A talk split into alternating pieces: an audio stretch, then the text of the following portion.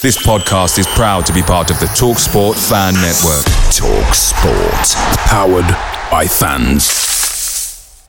The TalkSport Fan Network is proudly supported by McDelivery, bringing you the food you love. McDelivery brings a top-tier lineup of food right to your door. No matter the result, you'll always be winning with McDelivery. Order now on the McDonald's app and you'll get rewards points delivered too. So that ordering today means some tasty rewards for tomorrow. Only via app at participating restaurants. 18 plus rewards registration required. Points only on menu items, delivery fee and terms apply. See mcdonalds.com.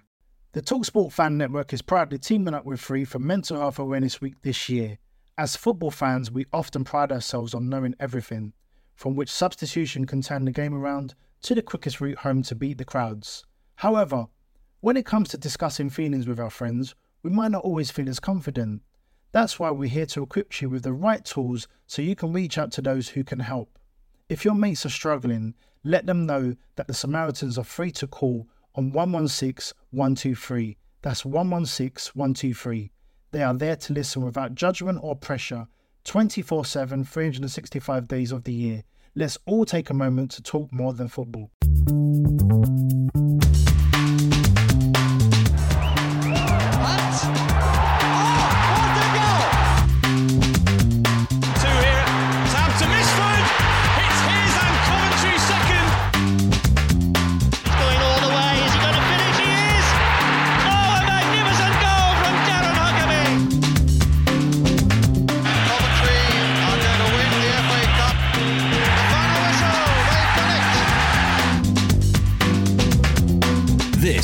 Is Sky Blues Extra. Hello and welcome to another special episode of the Sky Blues Extra podcast.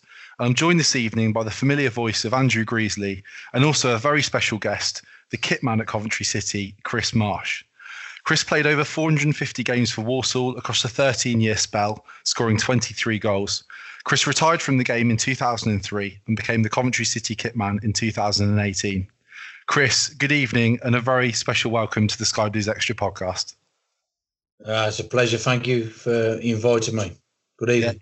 You're absolutely welcome. Um, we just want to take it right back to the start, really. Um, you know, were you a were you a big football fan growing up? Who did you who did you support as a kid? Well, my my my my granddad, and my mum's dad, um, played for West Brom in the 1930s. So uh, obviously, with that influence with the family, I was a, a West Brom fan. But living in born and bred in Wolverhampton, it's not it's not wise to be an Albion fan. So No, it's not. so I grew up as an Albion fan, obviously because of family connections. But um, obviously, when you, you, I was lucky to play for Walsall, and, and, and 16 onwards, you you're involved in football every day. Also, you, you know, I always look out for Albion. Even now, I do, as in all my other old clubs. You know what I mean? But um, yeah, I was a Baggies fan as a kid, obviously f- through the um, family connections. Yeah. Were there any um, any sort of players you sort of followed or you tried to model yourself on as a as a kid? Well, it's it's funny because the the era I watched them and followed them and, and went to all the games with my my, my dad and granddad um, was the Cyril Regis era and Derek Sta- and Cantello, Tony God. I can name the side. It's, it's it, you know it's unbelievable. And he Don't put a, do you? yeah, late, yeah, later on in, in you know, I played for Walsall. Derek Statham actually come to um, Walsall in the latter end of his career. Um, and he, he, he could be, become a good friend. He's still a good friend. He, he lives in Spain now. I still keep in touch with him. But yeah, it's amazing that you, you, you follow a team. I'm lucky enough to get involved in football, and later on, your hero becomes a friend. Yeah, it's fantastic. Um, and I've got the first of probably a few kind of cliche kitman questions here um, tonight. Um, did you have a favourite kit growing up? Because I know you know people collect kits, and sometimes they have a European team or maybe even an international kit that they kind of loved as a kid. Did you have one, Chris? Well, do you know, uh, again, going back to the Albion connection, um, I used to love it. You, you're you're probably too young, Tom, but I, I love the green and yellow kit. Anyone Albion Yeah, fan, yeah. I can have a look at it, and it was that ret- proper retro shirt and WBA on it.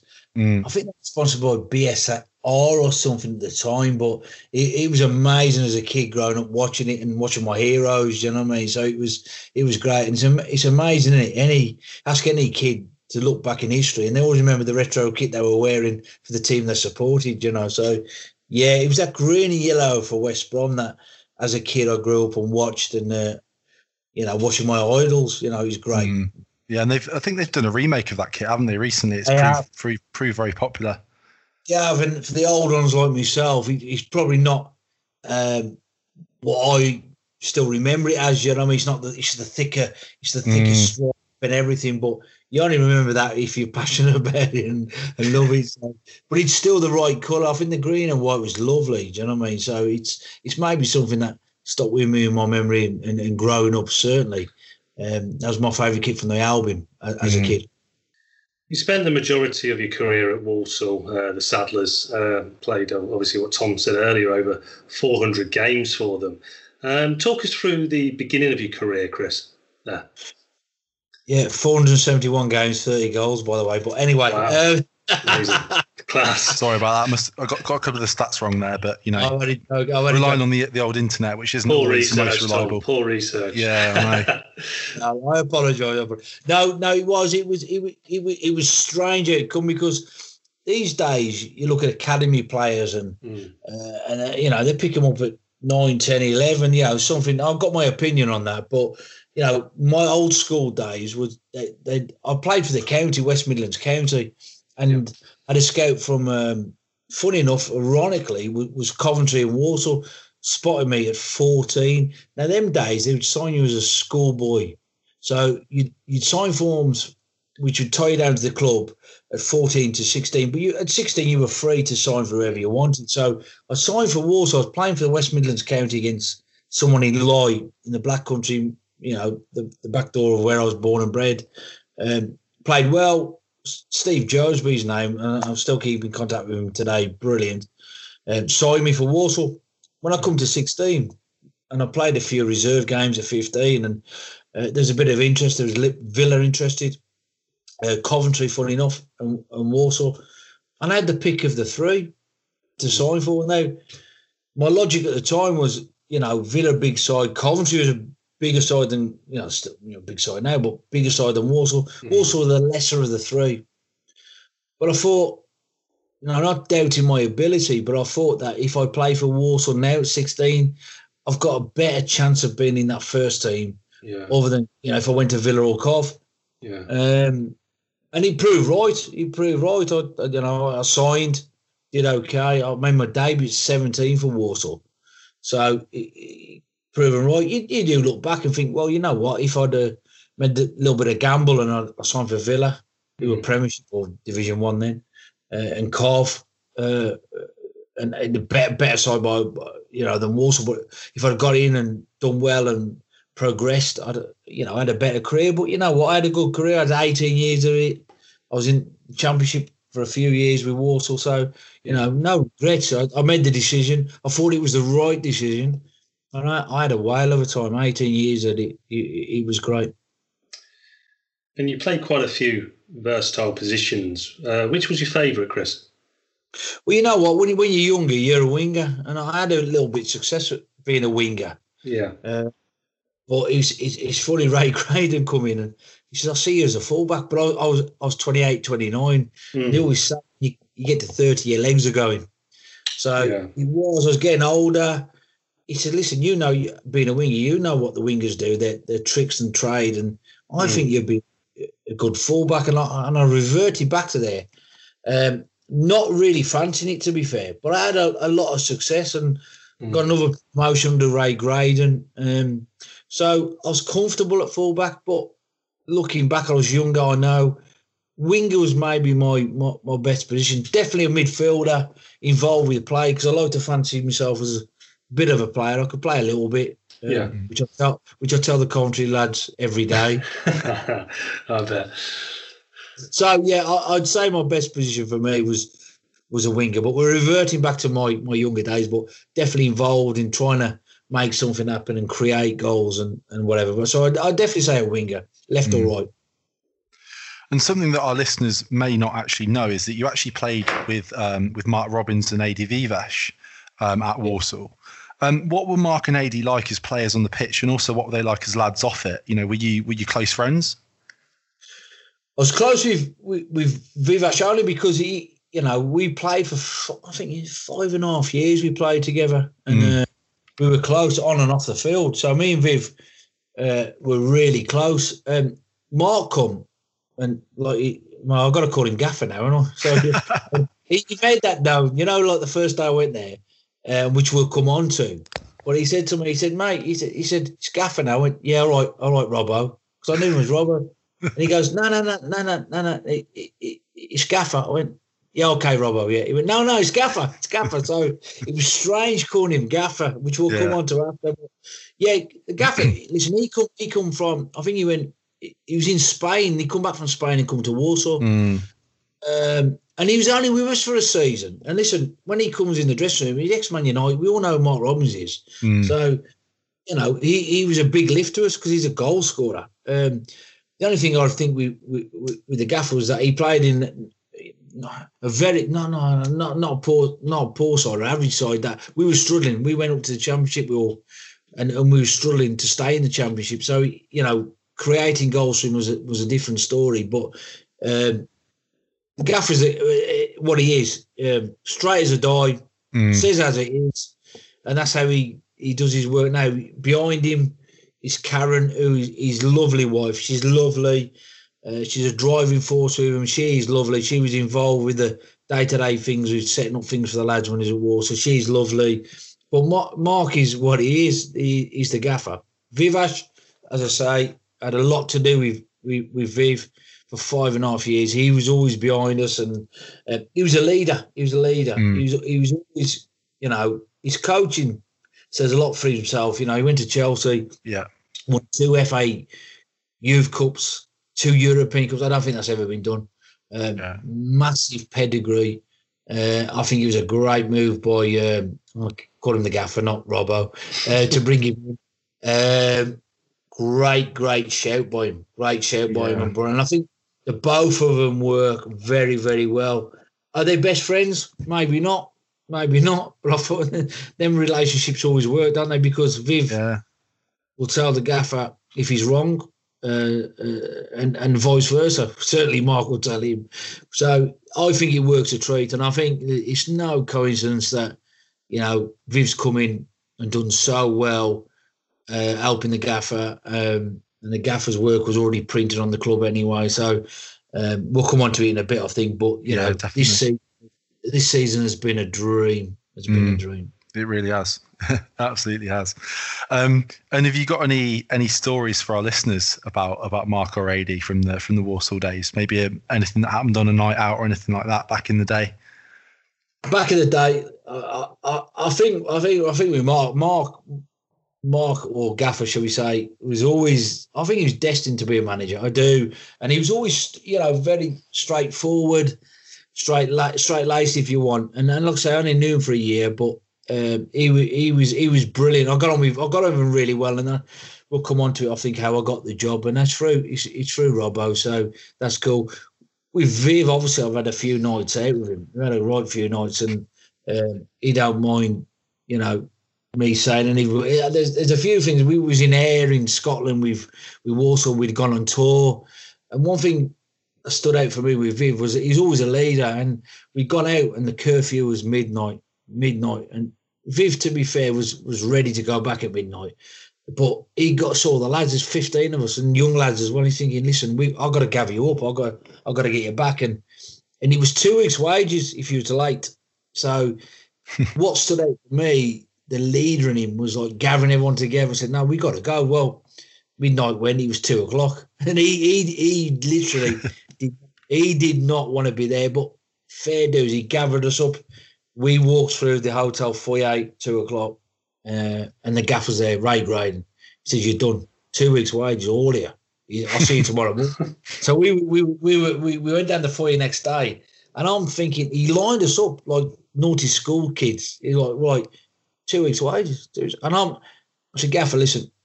To be fair, Viv, he didn't want to be there. And he like, Viv said, no, no, no, no, no. It's a team game. We, we're in this together. We're in this together. So I was like, no, no, no, no, no. So he did it. He did us two weeks' wages. But Viv, who didn't want to be there, but rounded us up, took us back. I thought it was a great gesture. And that probably sums him up. He sums mm. him up.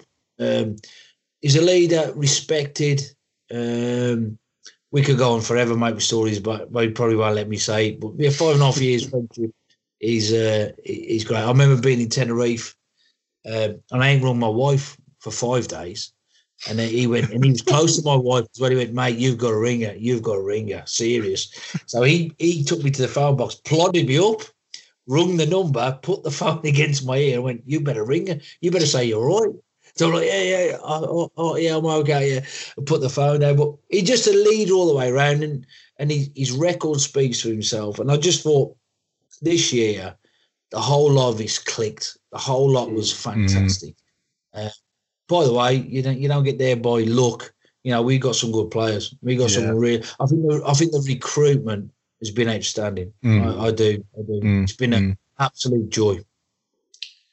We'll obviously come on to your role at the Sky Blues kitman shortly.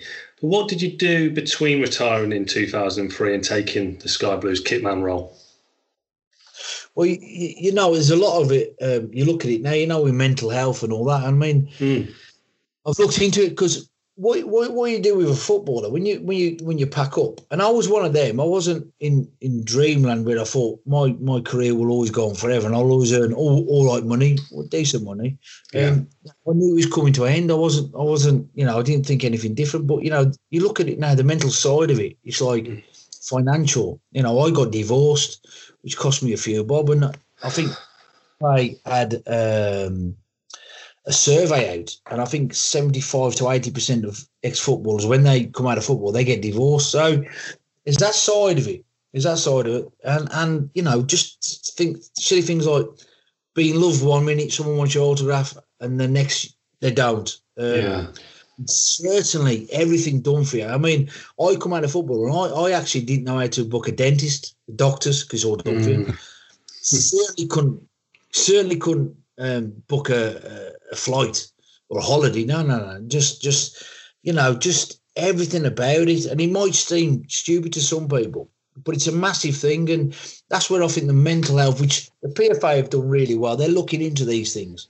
Mm. Uh, and I think it needs uh, addressing to, to, to, to, to a certain bit. So what you do, you come out, and I, I went, um, I opened a couple of businesses. I had a sandwich shop. Mm. Um, then I, I invested in a restaurant. Don't ask me why, but it was a business partner of mine. Uh, lost a few bob in that. Uh, I went um, coaching in Australia, um, America. Um, things you kind of do when you're a footballer who don't really know what to do after, yeah. after football. It's, it, it, and it, you know, it's a, it's a long going. It's a problem. It's a problem. It's a mm. problem.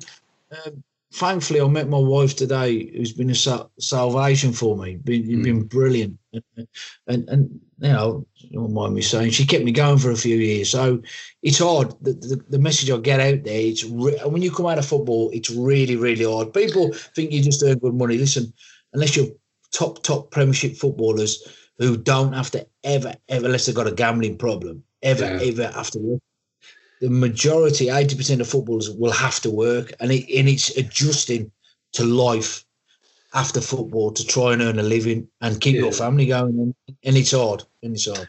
Yeah, it's a massive change, isn't it? And I, I think the PFA, like you said, Chris, they do a great job these days. But I think back in obviously when you packed up and back in the 90s and early 2000s, it was obviously maybe not looked at as much as it is now, uh, looking after players after they retired. Do you think? One hundred percent. It was. It was. You know, the, the, this this word mental health comes out now, and I'll be honest with you. Back in my day, I'd be like, "What? Wait, wait what's that?" I, I ain't yeah. got it. But looking back, I probably su- suffered from it. Do you know what I mean? It, mm. it, it, it's out there. And I, you applaud the PFA and every you know society bit of it coming out you do you you, you applaud it and it, it needs addressing like because as we said unless you're the top 10% of a premiership footballer you're working again by the way you're working yeah. so it's about the best of your life after football um don't expect a pat on the back don't want people to feel sorry for people because you've earned listen when you go out this world all you've got is memories and I've got plenty of them, and I love them. And if you want to look at memories, go under the cost Jimmy Walker's interview about past memories.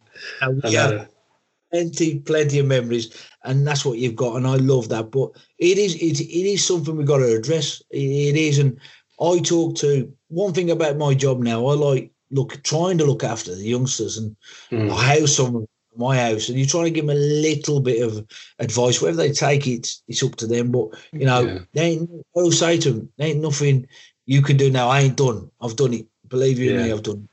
But this is the way to go. It's the best job in the world. Forget anyone else. Better than the president of the United States, but they ain't so good at the moment. But yeah, it's the best job in the world. Being a professional footballer is the best job, and you've got to make the lot of it. And that's why I try, just trying to help them, trying to help them. It's it's a fantastic job, and you know the season we've had has been unbelievable, and you couldn't wish to meet a better bunch of lads. Yeah, some memories. Um, so, how did you come about to be kit kitman with the Sky Blues? I know you touched on it earlier, Chris, that uh, Robbo, shall we say, or Gaffer, uh, was uh, the main driving force behind it. So, how did it come about, uh, Chris? Well, it was like I said. I, come out of football in a sandwich business restaurant, and I went yeah. on coaching Australia, man, blah, blah, and I got in, involved with the car business, and, and then in the end of the day, I took my um, HGV license because, like I said, I, I, I've eventually I've done all right out of it. I've done okay. So I have to I have to, you know, make ends meet. I have to go out and I took my HGV license and earned good money doing that. And I always remember it was it was uh, 2016, um, driving, come back, and you know that old school flu. You know when you ache all over, you yeah. ache all over, and, and you you're puking, and it was, yeah. it was Christmas time. So I said to the missus, oh, I've got I've got flu. I'm old school flu. I, am aching. I'm puking. I, I, need to go to bed. Yeah, yeah. I got to bed and I couldn't wake up for two or three days. Um, and that's no exaggeration. And the the bit that really it was my, my wife was giving me water and I couldn't retain it. Mm. You've got a problem. You're puking up water. So she goes, right, we're going down the um, walk-in clinic in Coventry because we we live um, Kenilworth. Yeah. So we we got in the walk-in clinic, and I walked in, and we still laughing. Well, don't laugh about it, but I, thought, I think they thought I was a Christmas drunk because I was I was puking as we went to the counter. Uh, couldn't hardly stand up, um, and they said it's a four-hour wait. And at that, I said to my wife, just, I, I, "We're going." She went, "Where are you going?" So I've gone back in the car. I said, "You just got to drive me home. I need to sleep." she went, no. And the Irish in her, and the fiery side of her, said, no, no, no, no. She, thankfully, she went in. I mean, literally kicked doors in, literally. you've got, you've got to take whatever you got to do. You got to sort him. So they took my blood pressure. And if anyone knows anything about high blood pressure, it was 290 over 190, which is horrendous. Yeah. So they, whoa, whoa, whoa, whoa, whoa, whoa. So they blue lighted me to the Walsgrave and I had a scan and um, um, I was bleeding from the brain, bad, bad. So long story, I cut it short. I was in there nine days, got treated, brilliant, brilliant. But after seven days, when I was more coherent, um, a specialist jumped on my bed and he just said, um, Chris, I've heard the story, I've heard your wife's story, I've heard everything. Um, I'll categorically say to you, after speaking to your wife, is that I heard the story, and if she never kicked up a fuss, I'm telling you, you'd gone to bed that night. If you'd have drove home and gone to bed, you would not have woke up. Fact, mm. you're gone. So, whoa, whoa, whoa, whoa. So the hemorrhage kind of woke me up a little bit, but the after effects of that was I lost my um, HGV license. Mm. So I'm living in Bubbenhall. If anyone knows Coventry, it's literally down the road from mm. um, Coventry, uh, call that Fate or whatever uh, from Ryton. Mm. Um, Viveash always been a good friend of mine. He rings me, he goes, Where are you? I said, Bubbenhall. Went, wow, he's down the road, blah, blah, blah. Uh, we're looking for a kit man. Um, but I'll be in touch. And I didn't think anything of it. I went to Turkey on holiday, funny enough, with the missus as a celebration of being better. And yeah. I had a phone call in Turkey saying, When you're back, do you want the job? Gaffer Robbo wants to wants to see you. So yeah, he just come out of that. He come out of that, and the fact that I couldn't work, couldn't go back to what I was used to. Um, and so it was a blessing. It was a massive blessing. Mm. Wanting to get back involved in football, and you know, I'll, I'll always be grateful for Robbo and um, Vic for giving me that opportunity to get back mm. involved. That's brilliant. And um, your first game in charge of the CCFC kit was actually at your old club, Walsall, for an FA Cup game. Um, just interested to hear about what that was like going back there for your first game, and I suppose you didn't have to worry too much about packing the wrong kit with with Walsall playing in red. Yeah, it was unbelievable. You talk about you know unbelievable that that it was that, and it mm. was amazing because um, because it was it was quick. I'd come back from off holiday, and it was it, I, I never even told anyone if you like. I just just got on with it, and then and then on the Saturday, the the uh, kit man at Walsall, Tom Bradley, uh, who's been there donkeys years. He was there when I was there. I mean, that's how long that is. I, I, I went in. I went, come here often, mate. He's like, wow, what are you doing? What are you doing? Yeah, I mean, I was like, wow, wow, wow. So it was good. It was it, it was strange because again, it's a new job. It's a new job. Mm. Down corridor uh, with my photo on the tunnel, by the way. yeah. Wow. Uh, it was whoa, whoa. He, he, he, yeah, it was surreal, really. But it was quick. It was. I'd, I'd, if if I was honest, I'd, I'd rather it had come three, four weeks later, and then I could maybe appreciate it. But it was so quick, and always had a good reception. Dean Keates, who I know anyway, he used to clean my boots, uh, and he was the manager at the time. He used to clean my boots all them years ago, and he cleaned them really bad as well. So um, I told him after we was in the bar after we could catch up with the game, but um, all good times, mate. It was surreal. It was good. It come quick. Um, it was excellent. It was excellent. All good apart from the result on the day for the Sky Blues. It was. It, it was, and you know what? Now listen, I'm also through and through, as in you, you know, you don't play nearly 500 games for someone if you ain't got affection for them. Yeah, yeah.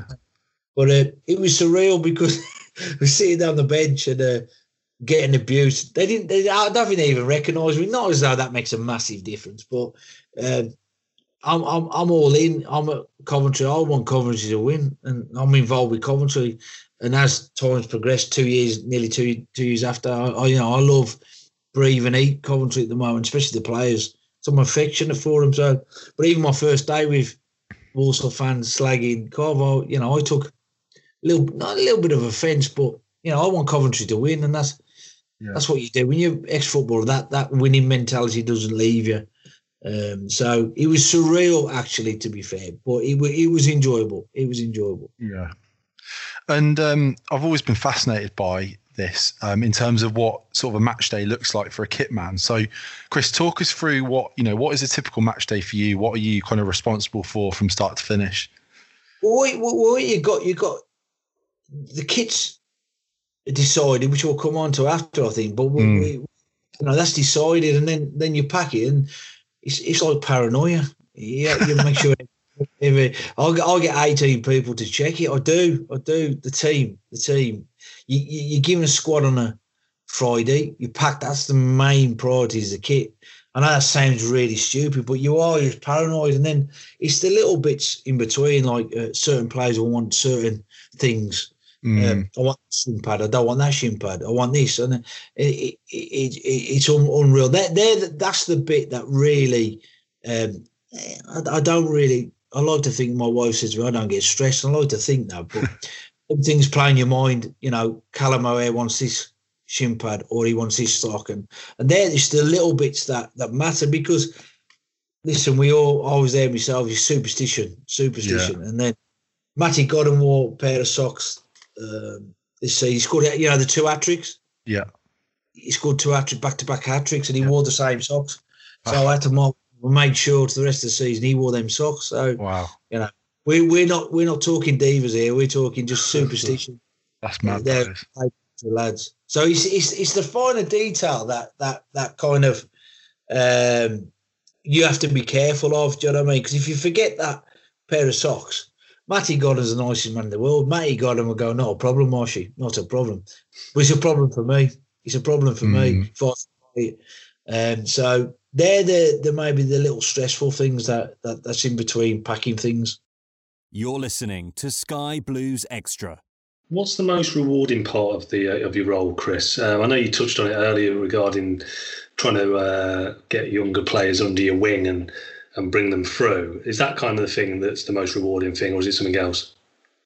It is. It is. It is. I house um, someone in the part of my house. I, I, I house some of the younger lads Um, oh yeah, yeah, I, I do. Uh, who have I got them? I've got um, Joe Newton, um, Morgan Williams this year, and oh yeah, Morgan, yeah, yeah, and Dave Bremang. So you just Mm. try and help them. You just try, listen. We all have bad days at work, bad days at the office, and and just trying to bring them through and just trying to advise them a little bit. You know, you, Mm. you forget 17, 18, 19, 20.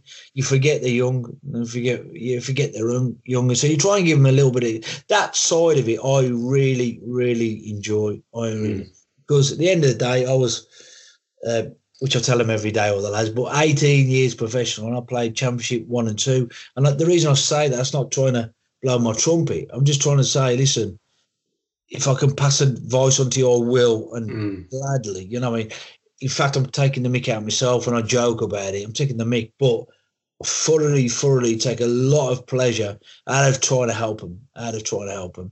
We got, you know, the young lads at the moment. Will Ramang, Johnny Naganda, got a good kid as well. Aaron Evans, um, Harriet, who's a good player. So all these kids coming through, all these kids coming through. Yeah, the life and soul of Coventry. You look at what um, past years. You could maybe tell me more than me. yeah. People like James James Maddison and Yeah, yeah, people like that. Yeah, Sam, Alan Sam Wilson. McCallum, who's Sam McCallum, who's the nicest man in the world. You know, all them. That that's that's what you, you know, you have to breed. You have to come through. They have to be good, and you sell them. You know, you're talking massive amounts of money, and that's mm. what about. And, and also, as a coach or or manager or whatever, a kit man, whatever, mm-hmm. it's a big, big um, satisfaction to seeing these kids come through and just trying to help them along the way. Because, like I say to them, best job in the world. It's the only job. It's the best job in the world. You could be a multimillionaire. You you could be that top ten percent and earn a lot of money. yeah, Enjoy your life, and it, it, it's great. You know, no one wishes them better than me. Or uh, go on to success and be brilliant. So yeah, there's a lot of. I enjoy that. I enjoy that part of the job. yeah. And uh, have you ever messed up the the kit, uh, Chris? Have you ever took like the wrong strip or? Well, Uh, do you know, mate? Do you know what? Uh, no, and I'm touching wood here because I'm paranoid. I have, I've, I think, I've, I've been here nearly two years. Come November, so I think I, I might have missed. Um, I don't know uh, a scoreboard or uh, the odd thing, but thank Yeah. God I haven't missed a shirt, and that's the big thing. That's the big thing, missing a shirt. Um, and it- God forbid you go to anyone, especially Sunderland or whatever, and, and they, they've all got printing machines there as well. So we all we all have like blood shirts. So a, a blank shirt will be in in, in all, always in the skip. So you've always got the sh- a blank shirt. So worst scenario, I'm going to use Bakayoko as an example. yeah, shirt. You could go to the opposing team and say, right, I know you've got a printer here. I know you have. Uh, okay, and they've got the same numbers and, and letters because it's uh, EFL uh, rules. You could print something up in two seconds. But will they, but will they let you? That's the problem. Sunderland probably wouldn't, would they? No, no. Oh, oh, we've come across it. No, no, they won't help you. They won't help you. Uh, and I get that. I get it to a degree. But thankfully, touching wood here, I've never forgot the, the most important. You've jinxed me now, haven't you? You've jinxed me. I have, haven't I? Yeah, sorry, Yeah. sorry, Chris. But if Uh, you did, uh, these current crop of players, who's the first one wouldn't let you know about it? Do you know what? And people might say I'm only sticking up for them, but honestly, what a bunch. What Yeah. a honestly, honestly. Yeah, they, they look a tight, uh, tight knit bunch. And I think that's why they've they, they've done what they've done this season. I think Mm. they're s- good lads. These are the one, and I'm going back to our old school here, and I'm going to go back to Adi Viveash. Is that our days? Walsall, we went up from um, I'm going to say Division Three to the champ to, to Division Two, so up to the Championship Division Yeah. One. And we were favourites to go down that year, and we went up with Fulham. And Man City, if you remember, uh, went to the Mm. playoffs. Uh, Dickov. Dickov scored, yeah. Yeah. So we made them go to the playoffs. You know, they went up in the end for fair dues, but we went up second to Fulham. It, achievement and a half. It was unbelievable. But what got us there was our team spirit. yeah. Individually, if you look at our talent against everyone else that season, not a chance. Not a chance. Mm. Collectively, camaraderie, fighting for each other all day long. And that's what got us up. I'm not. Uh, the bunch of lads we got now gone in the championship, which is a strong championship, by the way. Very, mm. very, very strong. Mm. They've got more talent than what we had in that side. Definitely, definitely. So I'm not saying they have to fight for everything to make it, but it's going to be a difficult year. But you know what? They've got that old school mentality where I think they'll group together and, and they'll fight for each other. And I'll, I think, well, superstition again. We'll, well, I think we'll be okay. We'll be okay. Mm. It's like a, an old manager of ours at the moment, Chris Nicholl, ex Villa Southampton. Yeah. He's got dementia. Um, all our old school boys, um, me, Viv, and a few other lads have chipped in for a watch for him um, because he goes walkabouts with dementia. He don't know where he is. Mm. So we've got tracker watch. The PFA, to be fair, have been involved as well. So um, you'd like to think uh, we did that because that's what the right thing to do, and it's old school. But you'd like to think, I think this bunch of lads would do the same to. Yeah. I'm saying Mark Robins would have dementia, but yeah. that mentality and that togetherness mm. is squad, and I think that will drive us on for next season. I really do, yeah. and I just I'm talking to you guys. I really do. I really do. And it, it's that old school mentality, and it's, it's a joy to see with the lads. They they're such a great bunch. But yeah. let's not. When I was in the job, 2018, the bunch were great then as well. They, they was a, they mm. were a, mm. they were a good team. They were a good team. Yeah, it's good to hear that because I think as fans we we feel that, but obviously we're just seeing it from the outside. We only see the players you know, on a yeah. Saturday afternoon or a Tuesday night on the pitch. So it's quite nice to sort of hear from someone who's in there every day, you know, hearing all the conversations, seeing that camaraderie that it, that that is the case. It's very yeah. very good to hear that. Well, if you look at the team when I first come, you got what what Virgin goal, um, Jack Grimmer, great mm. lad, Davis, Hyam, obviously, Jordan Willis, great lad. You know, was it Brendan Mason, Junior Brown obviously didn't work out for Junior, who was a great lad. Luke Thomas, yeah. um, uh, Tom Day, um, Bayliss, yeah, uh, Bright, Brighty, which we'll come on to. Yeah, he'll um, come on to him in a little while. Yeah, A Wooler, who I know he's been released by us. I thought he was exceptional last mm. year. Oh, he was brilliant. And then obviously Conor Chaplin and Clark Harris and Backer and that. Yeah. So when I first come, the team was fantastic, fantastic. And I actually thought, how can you improve? I, I, I have to admit, I'm thinking, whoa, well, this this team's decent. But the recruitment in the summer and turning things around, you have to take your hat off. I, I thought it was a massive turnaround. And, and what a success! What a success! Yeah, I guess yeah, it's sort of Robins um, you know, not not sort of settling for what he's got and always saying, right, I can, I can actually get a better left back and get a better right back, and he's going out and finding them. You know, fair play to him. No, fair dues. You, you, what, were you're looking at, Marco, Burge. I love Burge. Mm. Sunderland, brilliant, and Jordan. Jordan was fantastic. But then you've gone, he's gone out. What and got Marco, Ben Wilson, great, great backup by the yeah. way as well. Mm-hmm. But Marco's season's been unbelievable. Yeah, been. You look at Dabo. Jack Grimmer is an excellent fullback. He's an excellent fullback. So for whatever reason he's gone, and he's replaced him with Dabo, and Dabo's been a sensation. I mean, Dabo's been brilliant. Oh, he's player of the season, he? Mm. all day. Yeah, brilliant. Then, then, you got Rosie, um, McFadzy, the old school, the old head, uh, been brilliant. Um, Hoyamu's been brilliant anyway. And then Sam McCallum's a success on that side, and then um, we got we got Walshy. For me, Liam Walsh, our best player, technically mm. outstanding, outstanding.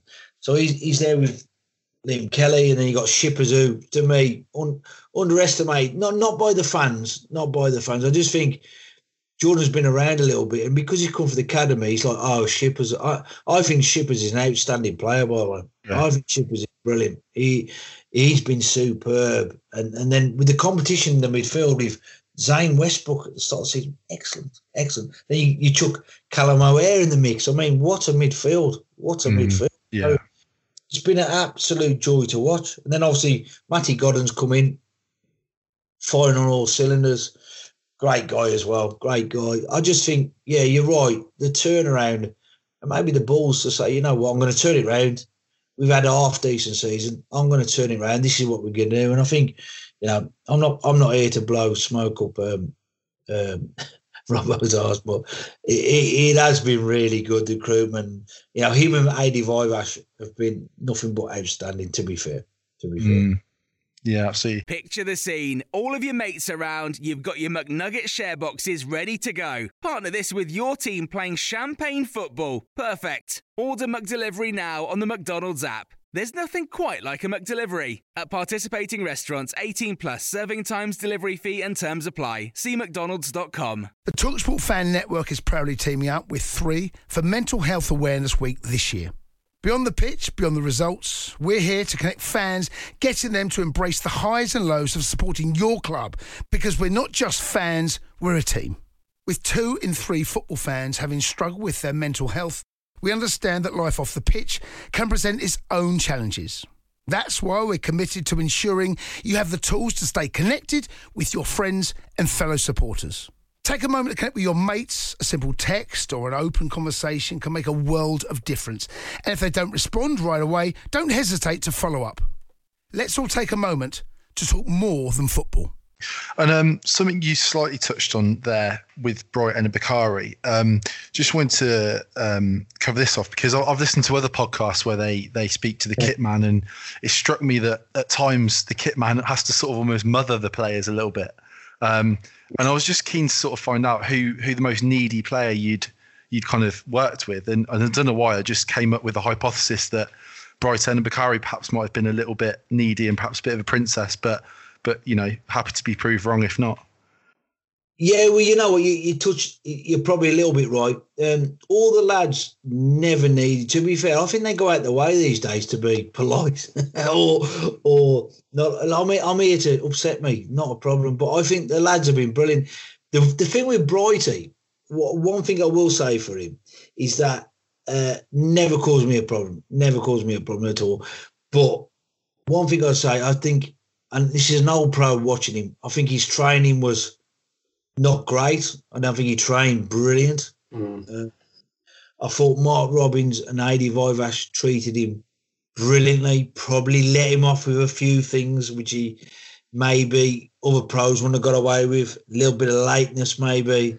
Uh, can I miss training, but I'll do a double session. I thought Mark Robins and Viv were great. Mm. Stick the arm around him.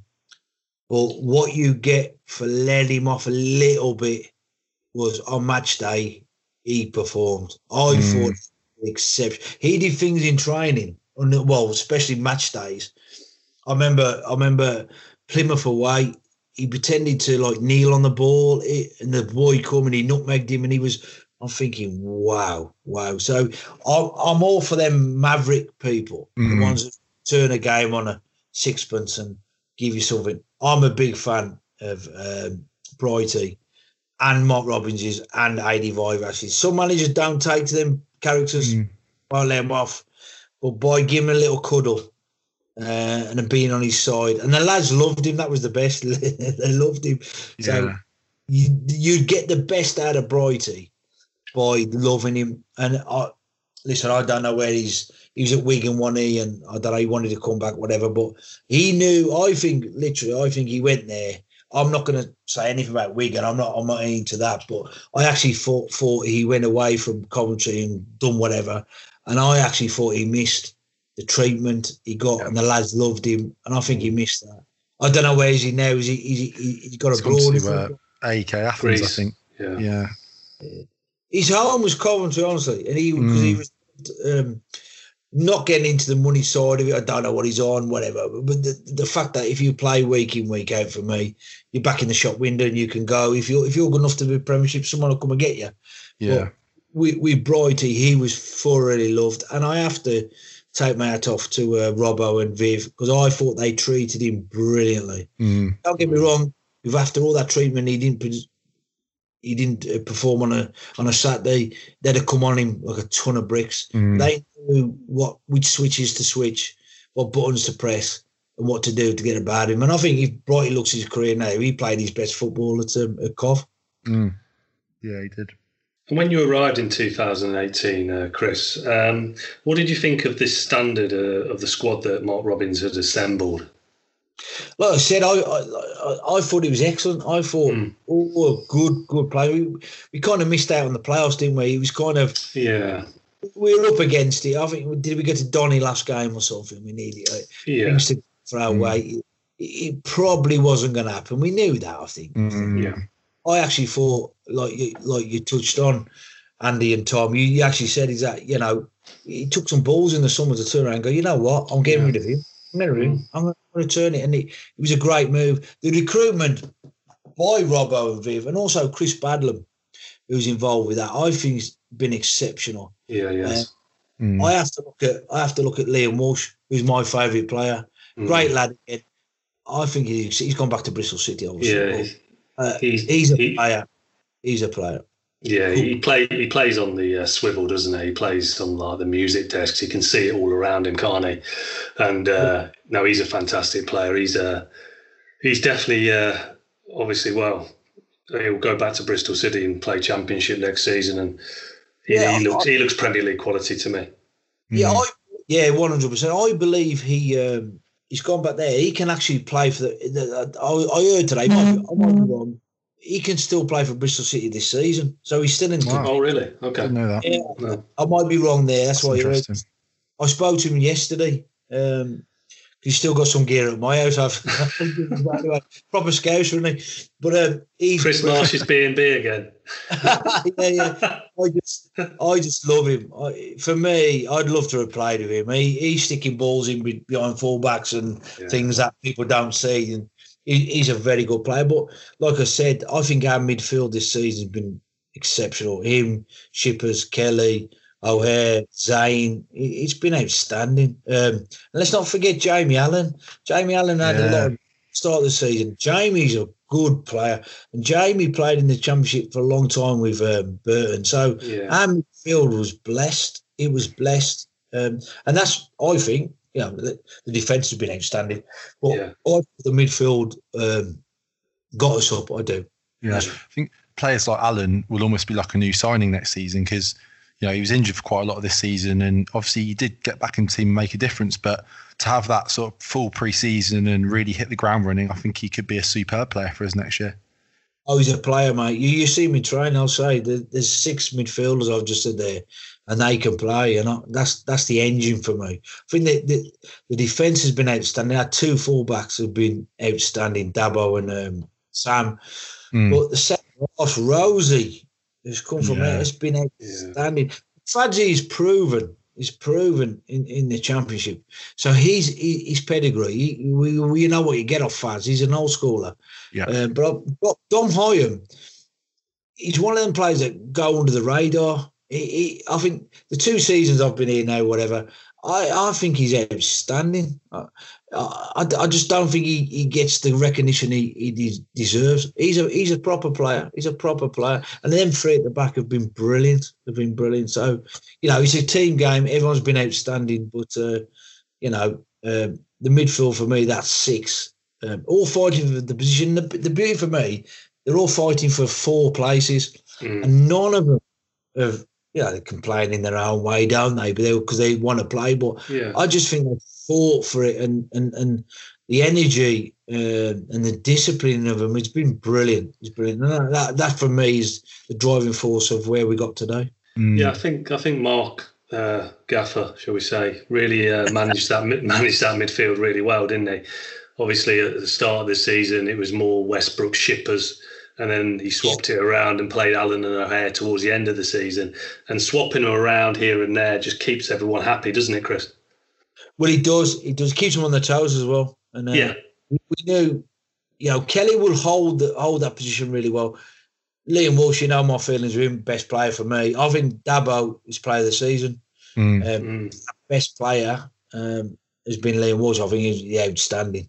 Yeah. So yeah, so you'd hold them two positions. And Shipley, like I said, very underrated for me. Ship Ship's come up with seven goals or something. No, uh, 38, uh, whatever, whatever. Outstanding. And I, I, always think with Shippers, he's under the radar.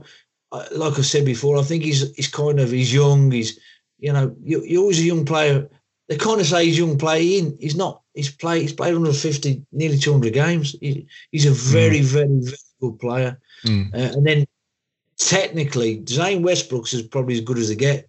Technically, mm. I, I thought he started the season really, really well, and a little bit unfortunate to come out the side. But then you've got Callum O'Hare, who's been sensational. And mm. that's the thing with Callum. Everyone loves him, staff, players, yeah. fans. Uh, we just want him to stop. Um, so I think, think he will. Be, it's a, it's a good question. It's a good question because yes, I do. Yes, I do. But obviously, I think um, he's got a lot of interest from elsewhere. He's got, he's got, got a lot of interest. He's got a lot of things in his head, and you forget he's only a kid. He's still young, yeah. but as a person, and obviously as a player, he's lovely. He's lovely, mm. and I think the lads would love. I think it would be a big boost if Callum stopped. I do. Yeah, I think it would as that, well. He's got a lot of influence in the uh, dressing room. Mm. Um, young kid, just everyone loves him. Just gets on with it. You've probably seen it, yeah, the YouTube thing with his. Yeah, yeah. That was brilliant, wasn't it, with the uh, ghetto blaster with the wig? It's great. Everyone loves Callum. And yeah.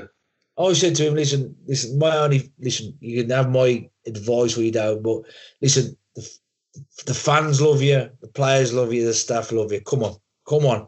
So let's but, leave it with him. I don't. And he's, he's going to play most wink weeks as well, Chris, which is just, he's not going to, he might not get that elsewhere, like we talked about Bright yeah, yeah, no, you're right. And also, um, I, don't know if you know, Dean Smith, the manager of Villa, uh, yeah. I was at Walsall with him. He cleaned my boots actually, and he, he cleaned them really bad. But he um, exclusive right there, exclusive, and he knows. But he um, he come. I, I, remember the game really well. He come the Tranmere game where um, we wore the two tone kit for the first game, so I, I, I remember the game. And he said to me, can you get me some tickets? I went, yeah, I'll, I'll talk to the club. Yeah, yeah, get me. And he went in my my my mate's box, Juggy, um, so he watched the game. And I said to him after, I went up to see him quickly before he went. I said, what are you here for? What you? He went, oh, I'm, here to watch Callum. I'm here to watch Callum. I said, okay, you're not looking at any players or or whatever. He went, no, no, no, I'm here. To, I'm here to watch Callum. So I know uh, Aston Villa or Dean Smith like Callum. I know mm. that, and they think highly of him. So he said, I'm not getting to that. That's it. That's I don't know anything else, but I just thought it was a nice touch for Villa to watch him because that's what big clubs are supposed to do: keep an eye on their young, promising players. And I thought that was mm. a good. But that's Dean all over. But um, yeah, so I know they think highly of him. Um, so I, I don't know. You know as much as me. I don't know. Villa offered him something. He rejected it. I don't know. I don't know. Mm. Well, I think he him, him joining would be a big boost for Coventry City this season. Yeah. And talking of uh, midfield players, and this is a different sort of midfield player, Michael Doyle obviously was there when you joined the club. Um, we had him on the podcast a few, uh, I think it was a couple of months ago. Um, what was obviously he like uh, as a as a player and as a man around the changing room, and, and what was it like with regarding his departure? Because it was in the middle of the season, wasn't it, Chris? Yeah, well, Michael I've uh, this is how old Michael is because he's I've played against him. I don't know what he would have been Sheffield United. I've played against Michael, and I know all about Michael Doyle. funny enough, Adi Viveash, um, before I got the job, and I'm living around this area. Listen, I'm Black Country through and through. You probably know my accent, but uh, I've lived in Warwickshire for 15 years. So Adi Viveash, when he went to Cov, he went, listen, anytime you want any tickets, bring Freddie, your son, you know uh, we'll we'll go watch the game. So I, had gone to a few games, and I'm, I went bloody hell, Michael there. Jeez, I played against Michael. Jeez, like, yeah. mm. so so obviously when I got the job, my first day, and this is a sign of a, a genuine nice guy. He off kind of. I don't know if he knew. Viv might have said I'm coming in, but the first thing he did, he come over to me. He went, "I know you are. I've played against you, Marshy, and listen, I wish you all the best. Here's my number any hmm. problem mm. to it. So he ruled the dressing room, which a senior pro would. But I thought Michael was outst- outstanding to me, certainly. And yeah. I thought he led the dressing room really, really well, really well. And and what a player! Jeez, what a player! At his age, he was fantastic. And again, looking at that, when Michael Doyle goes, it's a massive void. It's mm. a hmm. massive, massive, and I mean that's a proper void. Yeah and you have to come come away that. For me personally, because I got on with him really well, um, but as a team, yes. How do you how do you feel that? How do you feel? Mm. How do you feel that gap? you know, we talk about sort of promising players and stuff like that, and obviously the Sky Blues notoriously good at bringing young players through, and you know, we talked about players like Mad- Madders and people like that, and McCallum. Um, just keen from your point of view, who the sort of next couple of players are who are going to make the breakthrough into the first team. Well, do you know what you you've you've you've got Will Bapaga. A lot of teams mm. are looking, and then you got uh, Johnny Naganda, who's probably gone under the radar a little bit. He come with a massive reputation at 16. I yeah. now believe Johnny, um, he's nearly 18 now, I think Johnny, but he's he's kind of dipped off a little bit. But he, the talent wise in him, when I watch him train, he's, he's outstanding. Mm. Um, you got Aaron, they've just they've just um, signed Aaron um, Evans. Harry, mm. look out for him. Um, Morgan Williams, who's been around, um, Declan Drysdale, I think all the lads there uh, are, have been brilliant. And I think they might have more of a, a role to play this season, especially pre season, because all, all the things that's got on um, and it's mucked up our schedule, our training, and everything. I do believe that when pre season games come, uh, more of a chance of getting mm. in season and showing the gaffer what they can do and hopefully impressing that much that it included um, in in his plans for the season. Yeah. What about um, Josh Eccles? Because amongst the yeah. fans, um, people saying that he's he seems like the next one to sort of break into the midfield. Yeah. What have you made of him? Yeah, I, have been a fan of Josh, and he knows that. He, he, knows I love him to death. Great left foot. He can ping it around. Yeah, he's got ability, big mm. ability. It's season for him because you get to that age of 18, 19, 20, and, and you should be knocking on the door. You should be knocking on the door. Um, his quality itself, mm. the way he trains and conducts himself, he's got quality. I think, yeah, it's a big season for him, and he should be in there. Um, yeah, I, I, can understand why the fans think that because uh, he's a very, very good player. Yeah, and he he knock on the door this season without without a doubt. Yeah, we had a couple of glimpses of him earlier in the season. I think in a cup game, and he he, he looked all right. Um, yeah. Just going back to to kits, um, something that I've always been curious about um, as a fan is kind of how it gets decided what kit we're going to wear. And the reason I asked this was I was thinking about it this season actually because we we played Ipswich away in the cup and wore the sky blue yeah. kit, and then we went back there in the league and wore the wore the two tone kit. So, sort of, how does it actually get decided? Does it have to be sort of approved by anyone? How does that work? yeah, the approval, the approval actually comes down to the gaffer. Oh, really? He, he, loves. Yeah, he's got the final say really because he loves the sky blue. Okay, and that that makes a lot of sense. Yeah, I, I don't mind telling you, he didn't like the yellow so much, but that's just preference. Mm. Love the two, love the two tone. His preference. He thought, no, I'd rather always play sky blue. So, a little story to tell you. Just before COVID, we plan we plan all the games and you look and it's on a I'll go into Mike Reed's room and it's all on the board the fixtures towards the end. So was it 12 games for the end whatever. Yeah. um, and the, there's numbers by the teams and it tells you what kit one two and three. One is obviously sky blue two is yellow and three is, is two tone. And there's all these numbers. Mike said to me you have to ask the gaffer. I said okay. So when's it? I said gaffer you only went sky blue. Sky blue. We're going sky blue? I said yeah. He went yeah sky blue so, and there was one game I can't for the life of me remember what it was, but it, it couldn't be sky blue. Was it Tranmere away by any chance, or? Yeah, probably it was something. It was something. So out of our last twelve games, uh, one had to be two tone. Had to be two tone. So we were going to go the last twelve games or ten games, whatever it whatever it was, was we were going to go sky blue. So the answer to your question, the gaffer, the gaffer. Interesting. Um, little story I let out. was we printed our first game, um, FA Cup was what Colchester away. Yeah, that's right. Yeah. Yeah, and what you do with the FA Cup is a new shirt. And you have ah, to of course, yeah, different badges, yeah. You put the badge on the on the right sleeve, FA Cup. So we did that, and we played who second round? Bristol Rovers. Yes, yeah. and because we printed it. maybe Coventry, you want to pay for another shirt? I'll, I'll, leave you to to guess on that. So they were like, no, we, we, we go, we're going sky blue. We're going sky blue. And he, he did cause a bit of hassle. But we were, and the ref cleared it. I mean, he cleared it. So we, we, we, we go sky blue against Bristol Rovers, which seems a little bit strange on it. But we was, we know we're going score. And, and again, it was that superstition thing about being lucky. Um, as long as the ref clears it, you're okay. The ref has the report way before the game. You don't mm. turn up put that kit on. The ref goes, okay. So, yeah, he could have said no, no, no, no. Then we go to Ipswich, and it was that superstition thing again. And because mm. all the shots are marked, yeah, we'll, we'll, go sky blue. So it does kick up a lot of fuss. It does. The way the way team can get fussy, um, but ultimately it, the manager will say, "I want that kit because I'm superstitious. We're wearing that."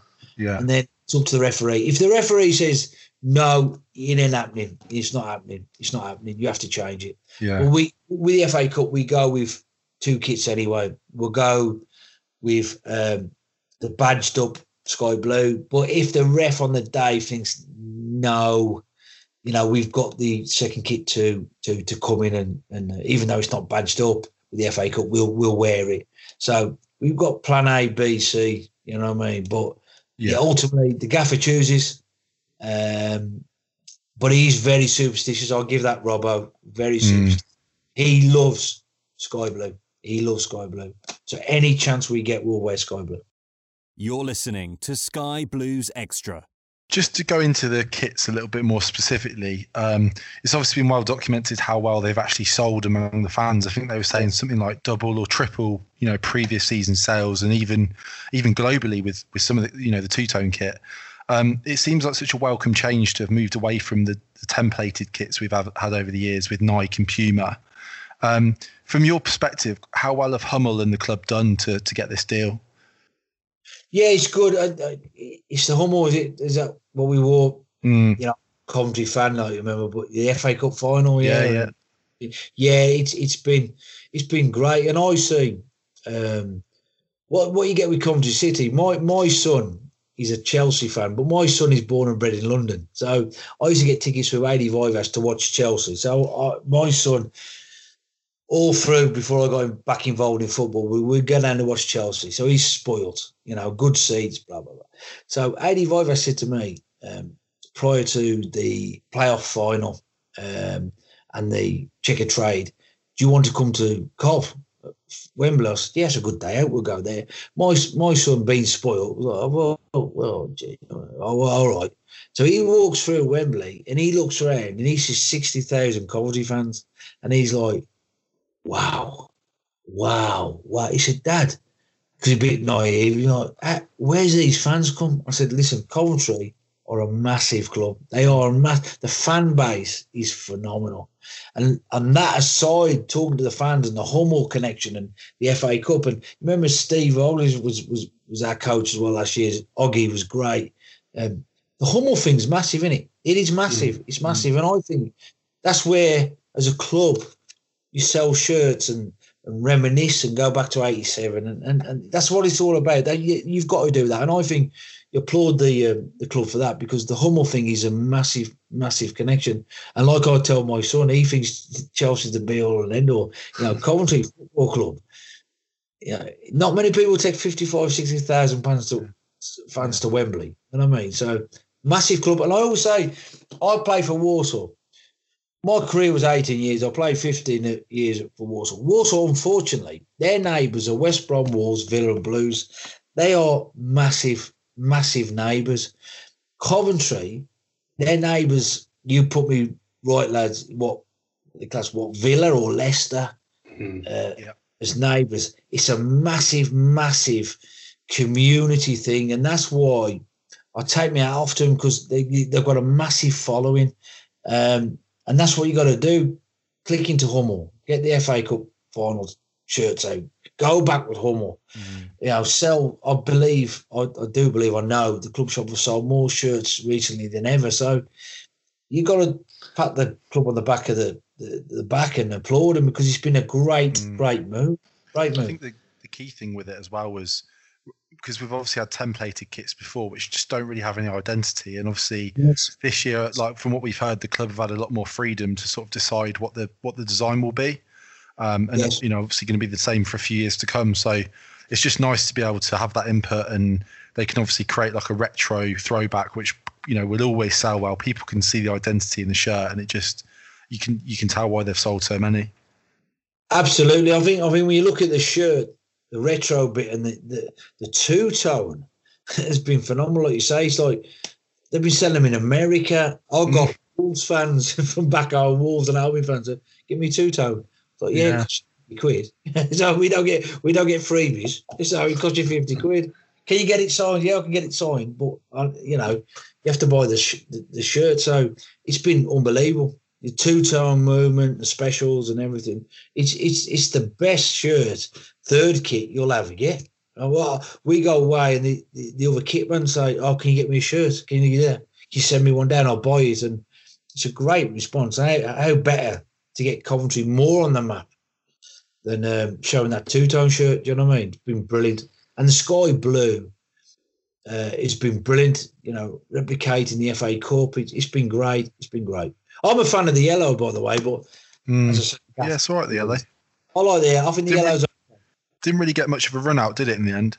No, no. Again, the superstition bit of it um, goes back to the, the manager. He, he he didn't dislike the yellow, but when you've won a right few games in sky blue, did he? Uh, it's that it's that superstition thing, and he's like, "No, sky, we're we're going sky blue. I don't mm. care. Anyone says we're going sky blue."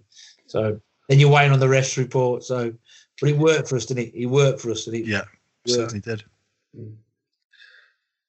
So, what do you know? Obviously, in the plans for next season's kit, and can we expect another retro remake, or are you unaware of what the kit will be next season, Chris? Andy, Tom, I'm, I'm unaware. I don't, I don't see it. I don't. Yeah.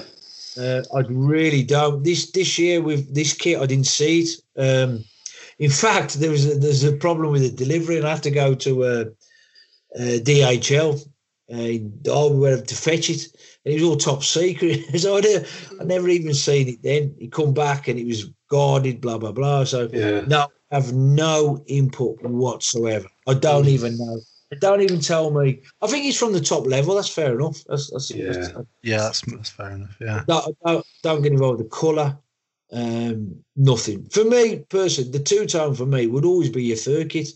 Sky blue, obviously, the first one, whatever design that will be. But I think they've got to stick with the third. But whether they I do, I don't know. No, yeah. I don't. I don't. I really don't know. Which I could. Which I could. Yeah, the third. The third kit's just timeless, isn't it? It's timeless. It's iconic. Mm. Yeah, it you'll is. always sell it. You'll always sell it, won't you? Like, yeah. they've had a lot of interest from America yeah. um, buying it. So it's it's timeless. It's it's a no brainer as a business. You know. Yeah, I'm with you on that, Chris. I think they should just keep that as the third next season. Definitely. 100%. 100%. Yeah. Um, and I want to clear up a rumor here because I this was something I actually talked about on a previous podcast. Um, I was at a game a few seasons back. It was probably before you were at the club, Chris, but it was a Tuesday night and we were against a team in dark blue and we were wearing the sky blue kit. Yeah. Um, and someone stood behind me said that it was because the away kit was in the wash. And i don't know if this is just complete and utter pub talk or whether there is some truth in that. No it's pub talk mate. I thought so. Yeah because obviously on a, on, a, on the, the, role of a kit man which which i obviously was new to two years ago but obviously i've learned is that you come back from a game on a saturday and to get ahead of yourself that's the name of the game in this game is to get ahead of yourself. So me personally, I don't have to do. I, would on a Saturday I'd wash the kit. So by the time I'm unloading my van, I would wash the kit what they've played in, um, and on the back of that you've still got the two spare kits, two tone and yellow in this instance in the back room, all washed and everything. So you'd wash that that that home kit, um, leave it to dry. Then I'll be in on a Sunday so by Sunday, everything's turned around, and I do believe that's the working of every kit man. So come Monday morning, you've got every kit available, washed, dried, everything. So no, it'd be near impossible to go to a Tuesday game without mm. some washed order. It'd be impossible. It'd thought, be impossible. Yeah, I thought it might be. Yeah, people do yeah. spout the odd bit of nonsense at the games. That that's that yeah, kind of makes sense. you you can you can you can get you know clash. Like I said, you can you can get a referee say yes, it's okay to wear that kit, and then we've had it with us. You get down, you get on the day and oh no, no, no. What else you got? It happened to us. I'll tell you what. It happened to us. Bristol Rovers away in the league he he okayed um, Sky Blue because Gaffer wanted it superstition. We get down there, and Mike Reed actually to me take two tone just in case. Mm. So we took it down, and he went, "No, Sky Blue, no. What else you got? Two tone?" And he was half fussy with the two tone. They they they can Really? get funny. And he was like, "Oh, what you got?" I said, "Well, I ain't brought the third. There's two. There's two. He went, Oh, two tone." So, you know, that's the story there. They can agree something. You get there, and they're going to change it. So Mm. to try and plan for both scenarios. But yeah, yeah, the story of Wash, no, no, Yeah, fair enough. no. But I agree with the ref can change it in two seconds, Mm. and he and he's got in that situation. They always say, oh, "I've got the assessor upstairs." Yeah, yeah, okay. So he has to. That clashes. That's not great. Whatever. So yeah, yeah, you have to abide what he says. To be fair, on the day, so it can it can change. Mm. I think you've probably already answered this question by talking about Mark Robins' superstition, but I, I presume we don't commercially have to wear the kits a certain t- number of times a year, or is that something perhaps in the Premier League that's that's the case? do, do you know what? You've probably got a point there. Um, we didn't this season. Um, no, he- he'd go with Sky Blue, but I do believe yes, uh, there is certain, and it's not always Premier League; it's our league as well. Oh, think really? there's Yeah. Um, things in contracts that you have to wear in certain times. Yeah, I, I, I do. but I, I mean, tell me if I'm wrong. I don't know, but I do believe. I think the yellow we had to wear at least five times. I think something like that, Mm. five times. The two tone. No, I don't think there was anything off that because it was that popular anyway. It was up to us. So, but the answer to the question is yeah, there, there, there is clauses. Yeah, yeah, there would be. There would be. Not what I knew this season, but I might be wrong. But um, yeah, there's certain things. Yeah, that's that's a correct um, uh, question, mate. Yeah. Couple of final questions, uh, Chris. Um, what is Mark Robins like as a manager? For example, what is he like on a match day? Mark, um, the, the reason was successful, I think, because we Mark and um, Viv, they Yeah. uh, th- they work really well together. Because, like I said before, he'll tell him if he thinks he's wrong, and vice Yeah. versa. So they're two different characters as well. Um, Mm. what you what you get with Mark, he, he he's that he's very strict. Um, he's the boss. He'll make sure you know you know he's the boss. But then there's the lighter side. I remember um, with uh, Wes Jobello, he just signed. Uh, am I allowed to swear on here or not? No. Yeah, go on.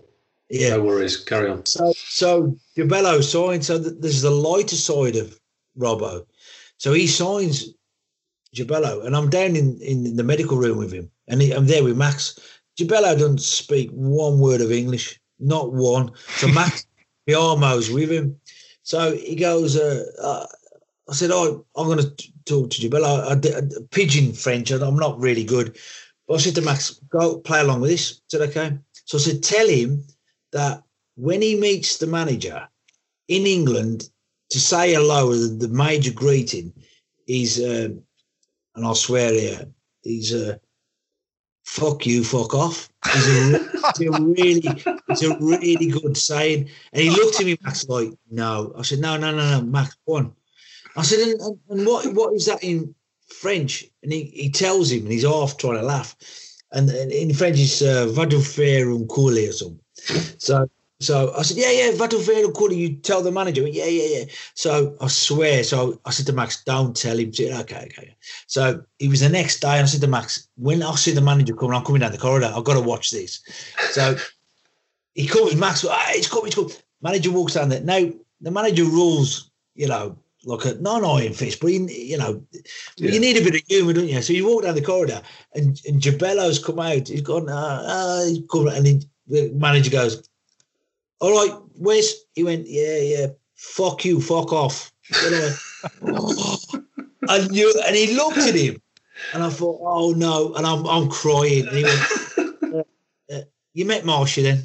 And walked on. So there's that bit of humour. He, he, he goes with it. Um, but other than that, you know, he, he's boss. He's boss. He's boss, and he'll boss it. And he, he's been brilliant in the way he's gone about things. And then the other side of it is is Adi Viveash and the coaching with him with, with the gaffer combined.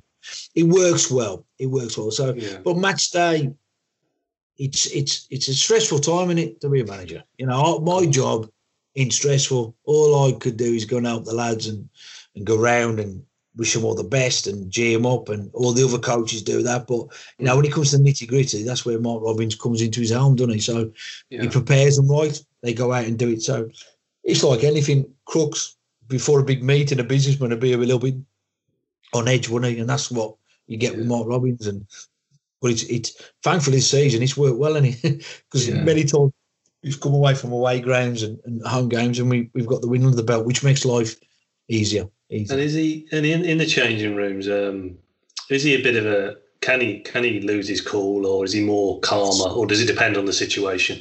He, as a whole, um, he's calm, but he can yeah. lose it like anyone. I've been in again. I'm going back old school. Um, yeah. One of the managers I mentioned earlier, Chris Nicholl, he was frightening. But we're going back old school. He'd hit you. So you go from and, Mark Robins would have seen that with Alex Ferguson and all them old school. Yeah. He'd have seen that.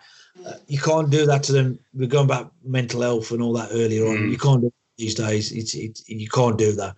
Um, I think he's got a good, uh, happy medium, uh, Robbo, with it. I think he comes across really well, obviously because we're successful, and then yeah. with the backup um, Viveash as well. Um, it's been outstanding. Um, he's got a very, very happy medium with it, mate. He, he can. Oh yeah, he can lose it. The answer yeah. to your question, yeah, yes. But I think you need that, don't you? You need. You do. Oh, definitely. If someone's not doing it, then you need to be told. Definitely, hundred percent. One hundred percent. So he's got that in him.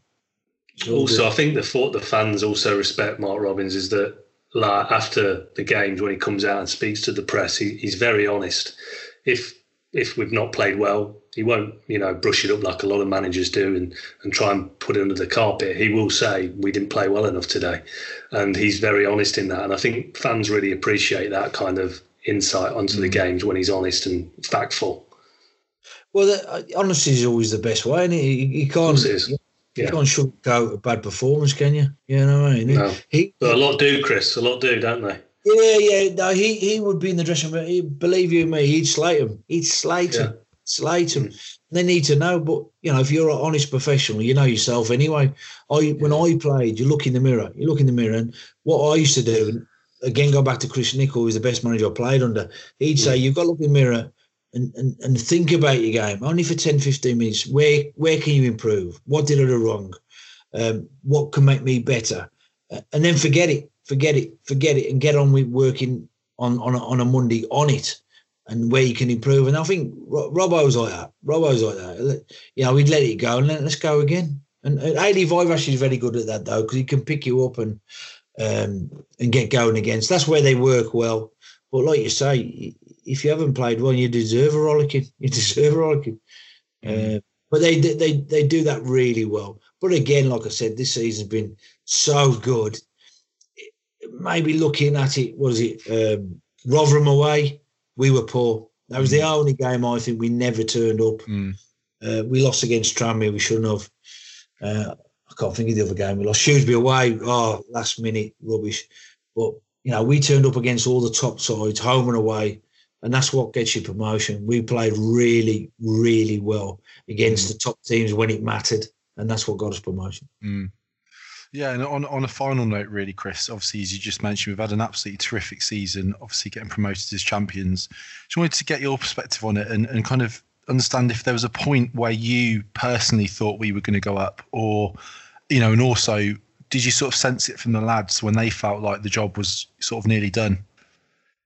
Well, I think the, the three defeats I just mentioned are poor, poor results, really. And no disrespect to Shrewsbury, Tranmere Rotherham may be away, but we never ever got going. And it's about bouncing back from them results. And we, we bounced back straight away and got results. So that's a good a good sign of a good side. But then you get into Christmas, and I always say, being an ex-pro, you know, get after Christmas. The new year, you kind of see where you, where you're at, where you're at, and where you're going to finish. Uh, it's a true look at it from an ex-pro um, looking at it. And you get into January, you think, oh, hang on, hang on, hang on and we're picking up results. And I think, stating the obvious here, but our last two results against Sunderland home, Ipswich away, um, we didn't know what was around the corner of coronavirus. But I'm telling you, them two results there, thank God anyway, with six points on the table, um, stood us in good stead because what was endearing about all this stuff that's gone on. Um, I've got good friends at Ipswich, the goalkeeping coach Jimmy Walker, and a few people. All of them, when all this arguments going on about PPG and all this, and go, all of them went, you know what, Cov, forget them, they're mm. up, get them there, which was really endearing. And, and even Peterborough's the chairman who had a day, even yeah. he said, forget Coventry, forget them they're done. And I thought that was really good. But that's a true reflection of how our season went and how we played and how we conducted ourselves and where we was. But the answer to your question would, would be yes. I think um, home against Sunderland beating them and then mm. going to switch. If you see the celebrations, we're all singing our, our anthem, which is Sweet Caroline, Neil yeah. Diamond. I actually said to one of the young lads, Neil Diamond, legend. He went, who does he play for? so Brilliant. That's what I'm up against. Neil Diamond's a legend. But anyway, that's our that's our anthem. So we were singing that after the game. That's not us being cocky, uh, but that was like our call of, you know what, you know, we can do this, we can do that. And I thought, I, I, I did think Peterborough, Oxford, Rotherham, all of them saying that Coventry deserved to go up is, a true reflection of, of the league. And fair dues to fair dues to But we was, we was. There, there's no question there. Mm. We were the best side in the league. But um, ongoing um, Christmas onwards, definitely let's have it. I thought January was a great month. Um, unbeaten, weren't we? When was the last time we got beat? Was it December? Yeah, 14th of December, I think. On a roll. On yeah, a roll. We absolutely stormed it, didn't we? From from then on, really. Our only concern was if we finished because we didn't know COVID would would do us for three months. Our, our thing was we'd be back in three weeks or whatever, whatever. Um, but our feeling, our belief would be we'll steamroll anyone. Uh, the only mm. concern for me would have been the longer it went. If we had to go back, the thing we would have missed was momentum, uh, which we had in abundance. But I'm still confident we could steamroll. Um, mm. Not steamroll. Get get to the finish. Get to the finish. But we would have gone up. We're going up. But yeah, yeah, I, yeah, the last two games was a sign for me to say, no, you know, we're, we're going, we're going. And it couldn't have happened to a better bunch of lads, staff, everything. It's just been a really, really good season, and um, you know, I'm, I'm, really proud to say I'm a, a part of that and uh, mm. Coventry City. Mm. And Chris, I'm sure we could chat all night and you know ask you loads more cliche kitman questions, but it's been fantastic to have you on the show to share your story. Um, and I'd just like to say on behalf of the Coventry fans and the Sky Blues Extra listeners, um, a massive thank you for your hard work behind the scenes. I think the players and manager often get a lot of credit, but you know people like you are a vital cog in the club's success. No, thank you. I've uh, been a Coventry fan overnight. I think uh, my allegiance will always be with my my, my love Walsall, because I played so many games for them. But you know, I fell in love with the club only because massive fan base. Players have been outstanding. The staff has been brilliant. So it's been a journey for me. It's been a it's been a like a kind of quick two years, but I've I've thoroughly thoroughly enjoyed it, and here's to more success in the uh, in the championship. And listeners, don't forget you can join in the conversation on our Twitter, Instagram, and Facebook pages. Just make sure you use the hashtag Sky Blues Extra Podcast. Thanks for listening to the Sky Blues Extra podcast.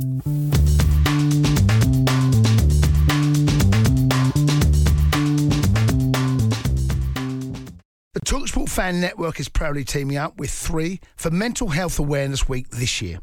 Beyond the pitch, beyond the results, we're here to connect fans, getting them to embrace the highs and lows of supporting your club because we're not just fans, we're a team. With two in three football fans having struggled with their mental health, we understand that life off the pitch can present its own challenges. That's why we're committed to ensuring you have the tools to stay connected with your friends and fellow supporters. Take a moment to connect with your mates. A simple text or an open conversation can make a world of difference. And if they don't respond right away, don't hesitate to follow up. Let's all take a moment to talk more than football. Away days are great, but there's nothing quite like playing at home. The same goes for McDonald's. Maximize your home ground advantage with McDelivery. Order now on the McDonald's app. At participating restaurants, 18 plus serving times, delivery fee, and terms apply. See McDonald's.com. This podcast is proud to be part of the TalkSport Fan Network. TalkSport. Powered by fans.